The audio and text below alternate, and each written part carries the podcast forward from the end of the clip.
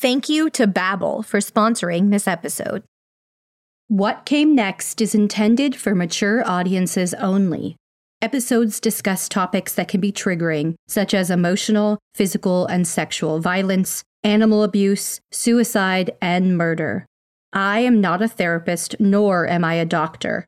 If you're in need of support, please visit somethingwaswrong.com forward slash resources for a list of nonprofit organizations that can help. Opinions expressed by my guests on the show are their own and do not necessarily represent the views of myself or Broken Cycle Media. Resources and source material are linked in the episode notes. Thank you so much for listening.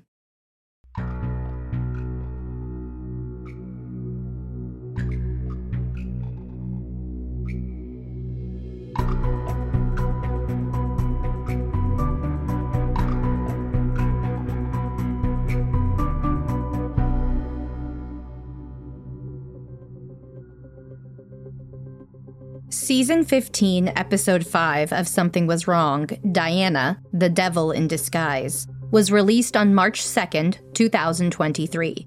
In the episode, Diana, a mother, sister, and friend to many, bravely shares about her relationship with the monster who she would eventually find out had sexually abused her daughter and niece. The episode also highlights some of what came next for Diana after the F B I unearthed the truth about her former partner's abusive behavior and trafficking attempts. The Broken Cycle Media team is deeply grateful that Diana was willing to join us today to share more about her journey and the recent justice she and some of his other victims have been given. Please note, pseudonyms are used in this episode to protect guests' anonymity.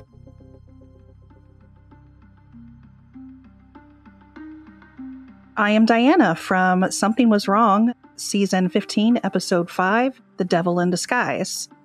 Where we left off, I had found out that I married a man who was also a predator and a pedophile, without my knowledge, of course.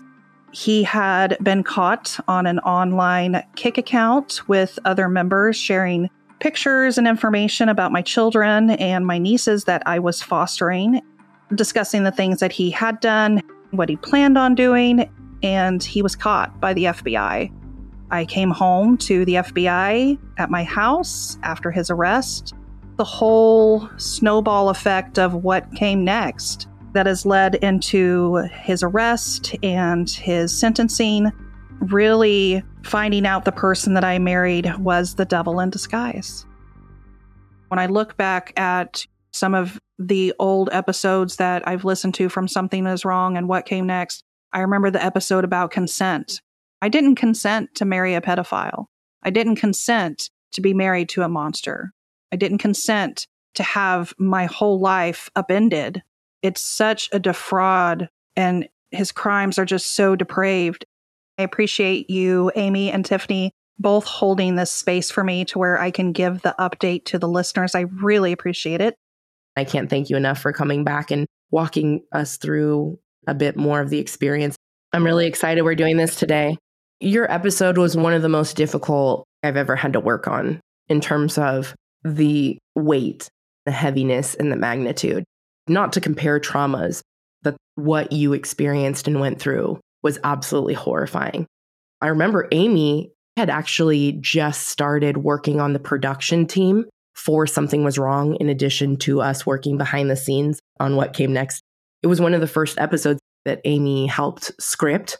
I remember texting her and being like, I'm really sorry that this is one of the first ones that I'm going to have you work on, because it is one of the hardest interviews I've ever had to do. It's just really surreal to be the three of us now having this conversation on the other side in a different year. I'm sure we've all grown a lot since the last time I spoke to you and have been through a lot. I'm so thrilled to be speaking with you again. It's one of the joys of my life that I get to meet so many amazing people like you and then stay in touch and hear positive updates, getting to hear how you're doing on the other side of this bullshit now. I just can't wait to hear the good stuff. that makes my heart so happy. I love that I've been able to stay in contact with you girls and give you all the updates. Your story reached so many people. What was it like to hear your episode back and then have people in your network and your community and support hear that as well? It was very empowering to hear that other people had listened to it and what they took away from it. Tessa listened to the podcast and she said it was very empowering to know that her story was out there, possibly to help other young girls who also listened to the podcast. She said that your voice, Tiffany, is very soothing. She listened to all your other seasons just because she loves the sound of your voice so much. Gracie, she's my daughter. She was also a victim of Paul's. Family members, they didn't know the full extent of what had happened to Tessa or Gracie. I think it has also been very educational for them as well to understand what we went through. Whenever I went back to work after the podcast came out, I remember I was speaking with one coworker and she's like, Diana, I was standing in my kitchen and I was washing dishes and I was like, that motherfucker. And it's just like, yeah, I know. Tell me about it. But just being able to have the support and knowing that everybody was behind me, I had a lot of people coming to me and they're like, this happened to a friend of mine. Can I share the podcast with her because she doesn't want to leave the perpetrator? Talking to coworkers and friends or family who've also listened to the podcast, hearing how it had impacted them, how even other single mothers view certain red flags ahead of time. This may happen to a friend of theirs and they listen to the podcast and be educated about certain things. They can possibly be a light for that other person's darkness and getting them through this traumatic event. And the commonality of it is even worse. Now I've reached out to another woman who has gone through a very similar case. Her ex was in the same Kik account as Paul. While she may remain anonymous, she is very near and dear to my heart. We've developed a friendship that we can come to each other and talk about certain things that are hard subjects. We have been able to form a support group for other women who are in the very beginning stages of navigating how to handle this. Because where I am now, two and a half years after everything, there's women out there who are on day one, just like I was the same day that Paul was arrested. I didn't know how to navigate that, and I found certain things to be able to navigate that. Now her and I, we can give that information to other women who are in the fire. It's been very rewarding for us to be able to do this. We meet over Zoom once a month, and they know me as Diana. We talk about their different cases. There's a lot of soundboarding going off of it. This other woman and I tried to give advice on how to navigate the legal process, their anxiety, and going into the courtroom. We try to walk them through it. Okay, this is what you can possibly expect. The different resources that we have found out there, whether it be local or national, things that we've experienced, a little bit of advice that they can use in their own communities, because I'm in one state and these women are all across the United States. So there's not a cookie cutter guideline for who you reach out to. We try to give them tips and clues and who to look for. I wish there was more resources out there, but there just isn't. I think it's so profound, especially because when I connected with you, I connected happenstance with a few other survivors who had been through similar experiences and weren't able to share their stories on the podcast because various reasons it wasn't the right thing for them at that time. And the number one thing I heard, besides the horrific feeling of shock and the trauma of what took place, but the loneliness. There's not often a support group for this.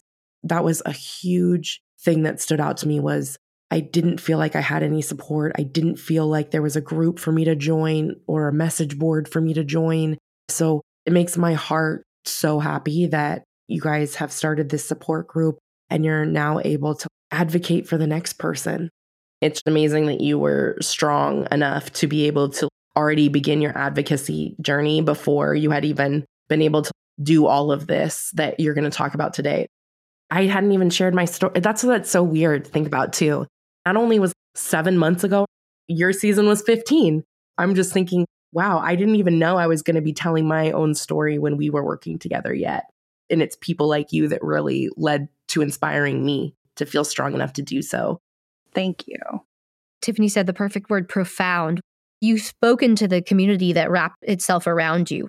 But there's a very big difference between loving support and to have somebody that understands as much as they can what you've gone through as well. That's another level of support that is so necessary. So thank you for creating that for other people.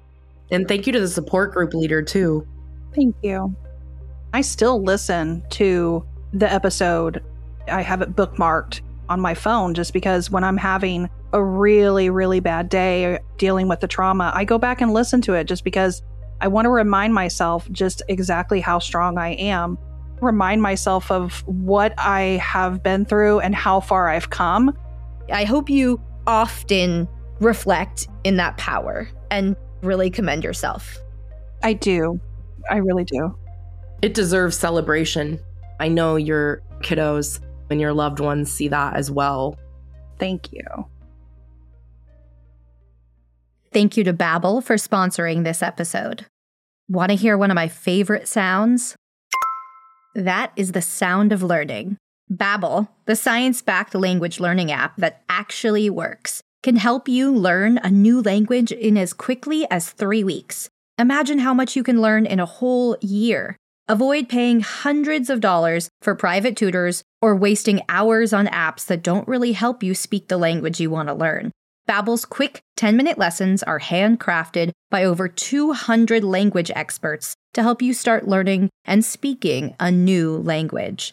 Their tips and tools are approachable, rooted in real-life situations, and delivered with conversation-based teaching, so you're ready to practice what you've learned in the real world. My kiddos and I have been talking about going to Italy for years.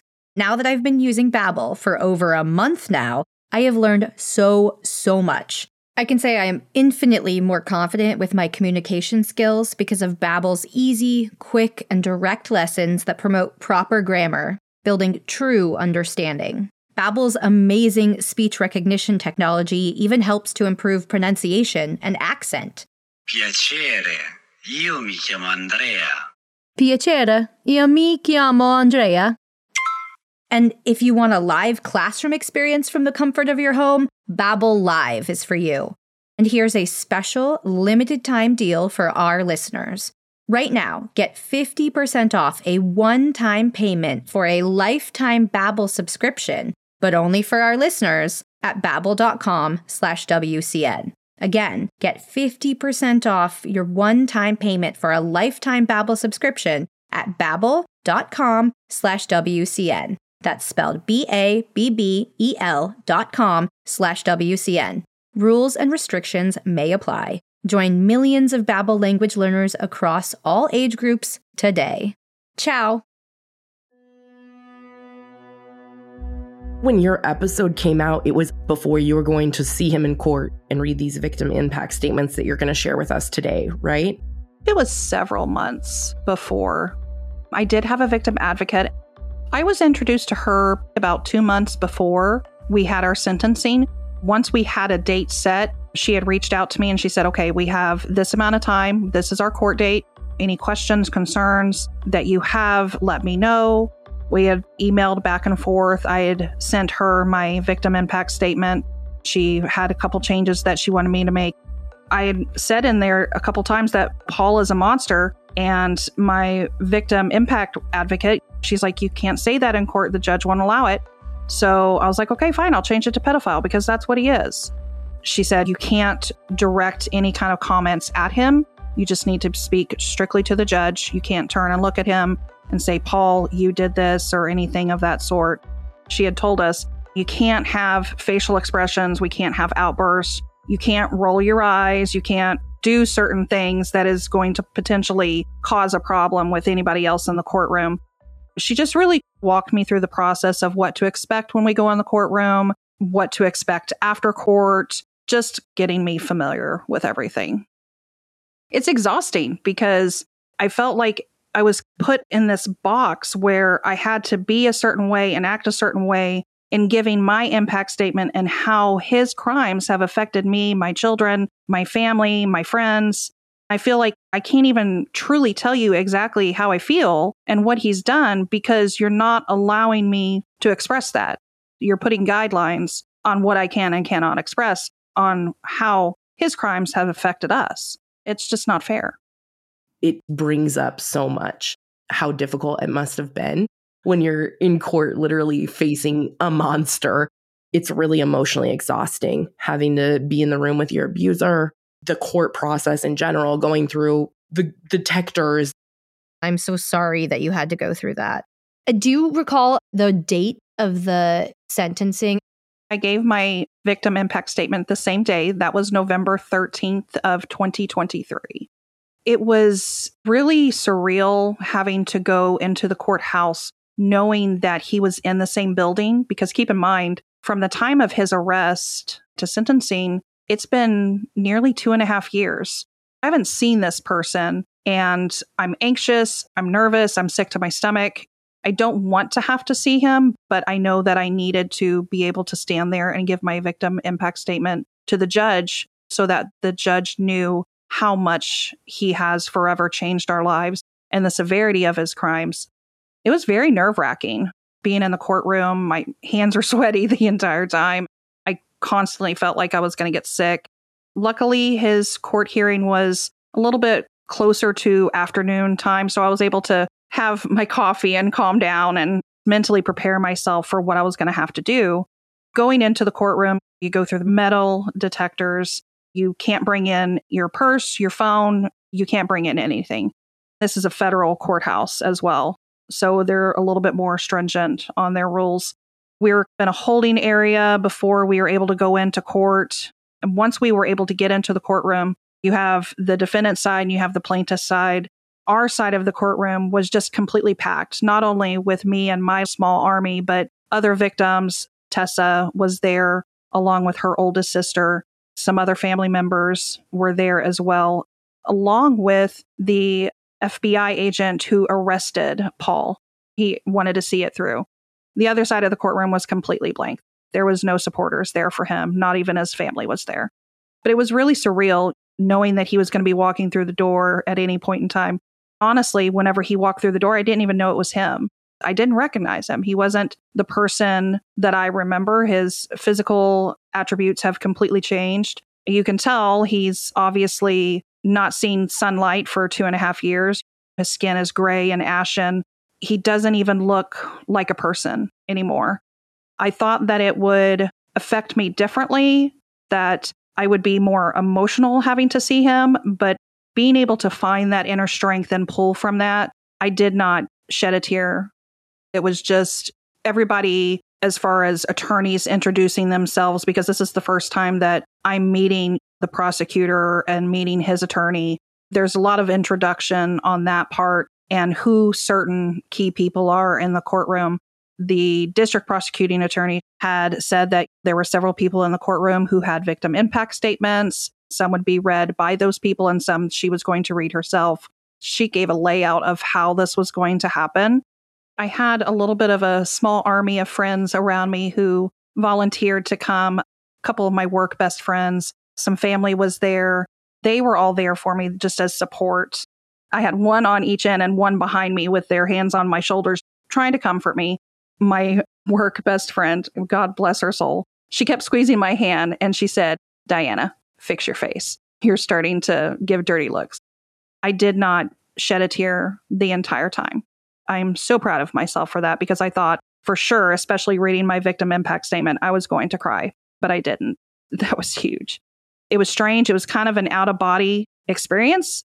This is my victim impact statement that I read in court on November thirteenth of twenty twenty-three. Your Honor, I want to begin by thanking you and the court for this opportunity so that I can read my victim impact statement. My name is Diana, and I was married to the defendant at the time of his arrest. We were married April twelfth, two thousand eighteen. When I met the defendant, I thought that I had met the love of my life and my soulmate. On the morning of September thirtieth, twenty twenty-one, the world that I lived in came crashing down in an instant. I honestly thought that I had the perfect marriage that my own friends envied, the perfect family and the perfect home. That is, until I found out about the man I married and let adopt my two daughters. September thirtieth, twenty twenty-one will forever be seared in my brain. Even after two years, it is almost impossible to get out of my bed because I don't want to have to relive the trauma that the defendant put me and my family through. On that day, I was notified that there was a very large police presence at my home. After numerous attempts to contact the defendant and no answer, I left work to find out what was going on. I was worried that with the defendant's history of P T S D from his time in Iraq, that he had done something to himself. I rushed home, hoping that I wouldn't find my husband dead. But looking back now, that alternative would have been a lot easier to deal with and a lot more welcome than the hell I was about to walk into. I was met by two F B I agents. One I remember as Sam Sawyer. He had arrested the defendant that day. I was sat down by Mister Sawyer, and he explained to me that he had been observing the defendant in an online group, and he was sharing pictures of my children and my nieces, and he was speaking to the things that he had been doing to them and what he was wanting to do to them sexually. To say that I was in shock is an understatement. Perhaps a little bit of denial, too. Nobody wants to believe that the man of their dreams turns out to be a pedophile. I remember specifically telling Mister Sawyer that there had to have been some sort of mix-up because the man that I married was the moral compass of right and wrong. He was a retired cop, a retired Marine, and retired M P with the Army. There had to have been some mistake. I was informed that the man I married was being charged with sexual exploitation of minors and production and manufacturing of child pornography. My head was spinning, and I was trying so desperately to be strong because something inside me told me that this was going to be a true nightmare and that my life would be forever changed. Mister Sawyer told me that on the following day, they were going to have to bring all of the kids in the home to a child advocacy center. They would have to all be interviewed, and after this was done, he was going to show me the proof so that I knew I had truly married a monster. I walked into my home that day that was now a disaster because a search warrant had been issued for things in my home. I felt violated having strangers in my home going through our personal things, including my own. I understand why they had to do it, but violated still. My world was crashing down right before my very eyes. Everything seemed to be burning down right in front of me. Every promise he ever made to keep me and my daughters and nieces safe was a complete and utter lie.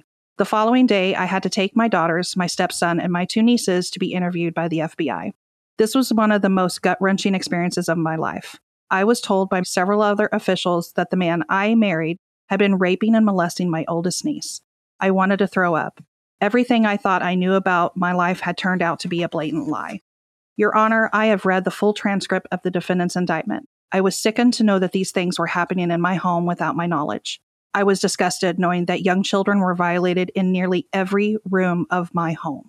I still live in this home, and I can tell you that every day I walk in there and I cringe knowing what he did. Every room I walk into holds memories, and those memories hang heavy in the air. It is something that is pure evil. Since the defendant's arrest, I have learned more and more of what he was doing to my own daughter. She was scared to say anything when she was interviewed and thought that she would get into trouble. The grooming techniques the defendant used on my daughter is sick and twisted. He told her that she wasn't going to say anything about what he was doing because her mommy wasn't being abused anymore and that her mommy was finally happy. We had a nice home, nice things, and that if she said anything, all of these things would go away. How can someone put that on an innocent child? How can a man who swore to love and protect her and go as far as adopt her be so evil? The things that he has done to these victims has caused so much damage to their still developing minds. My niece is still in the process of healing, as we all are.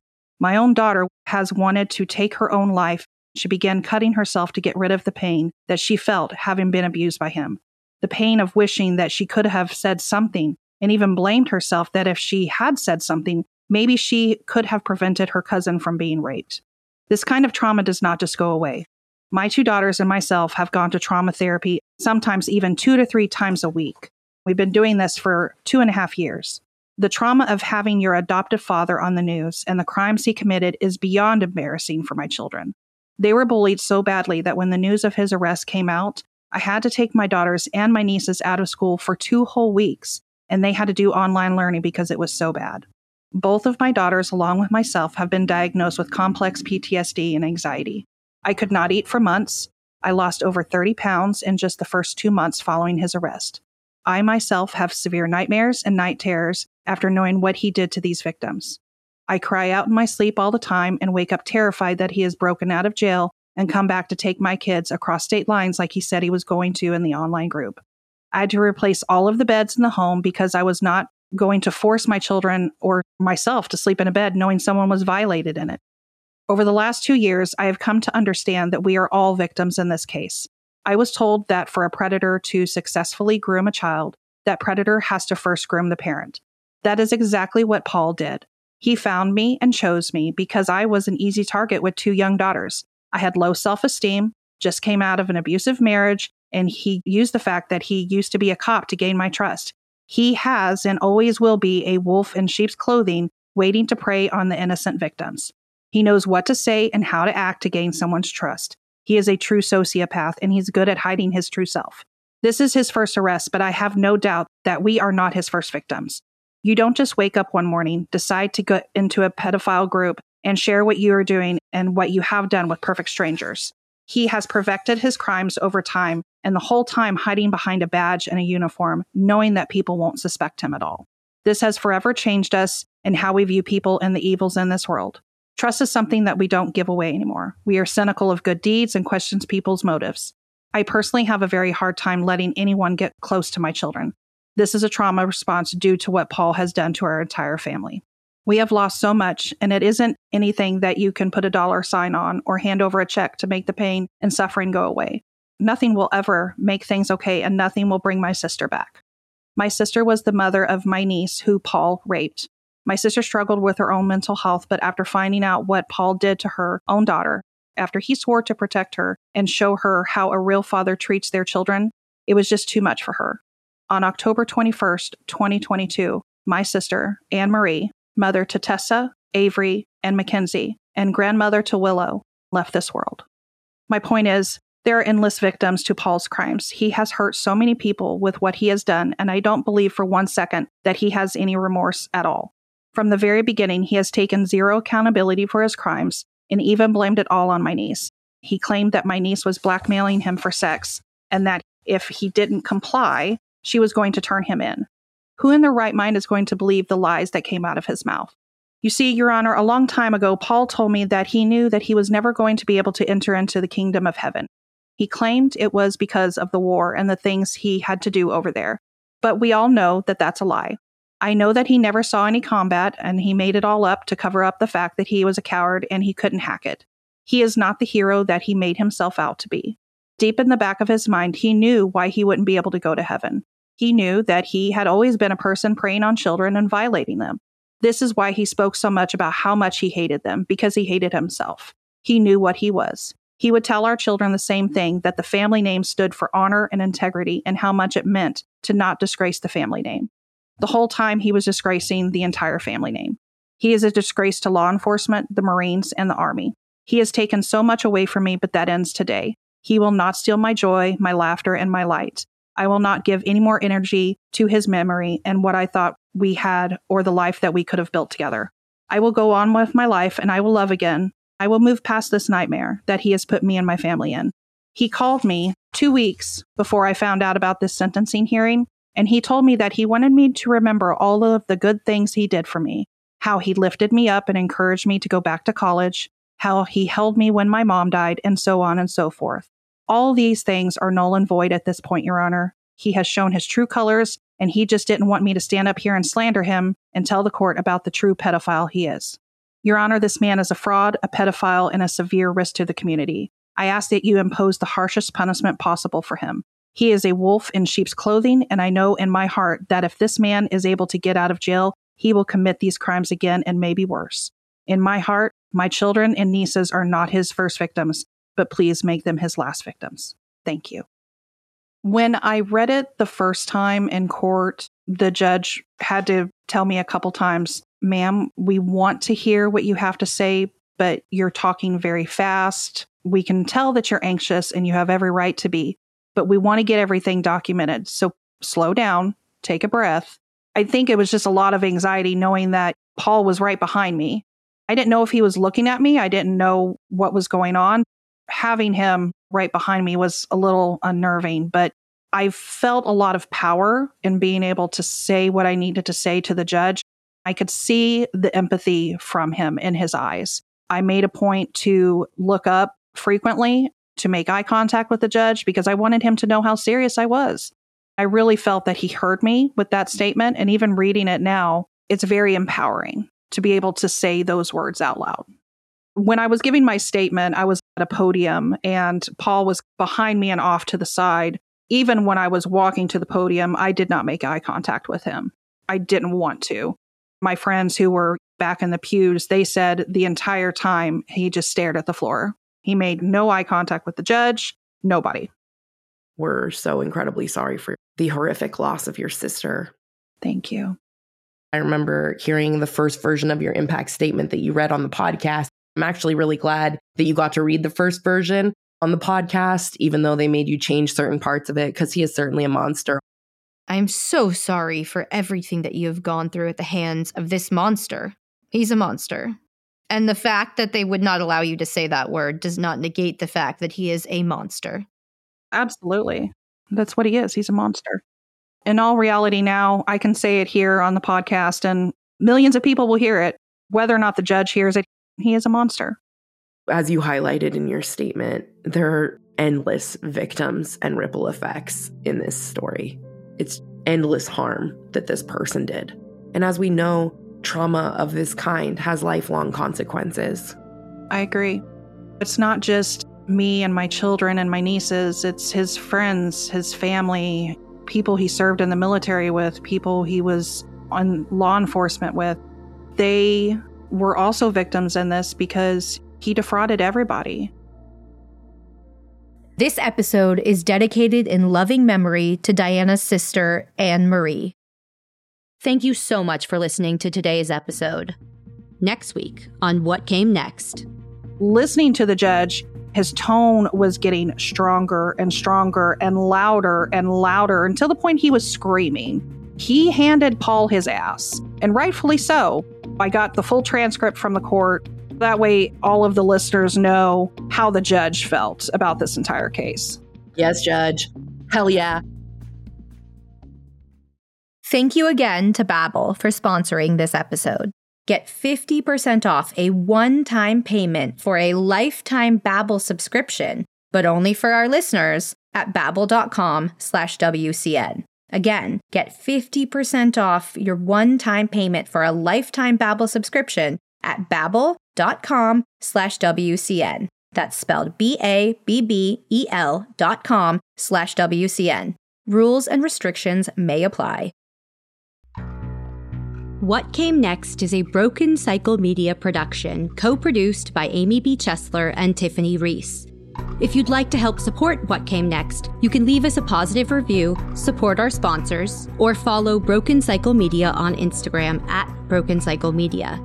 Check out the episode notes for sources, resources, and to follow our guests. Thank you again for listening.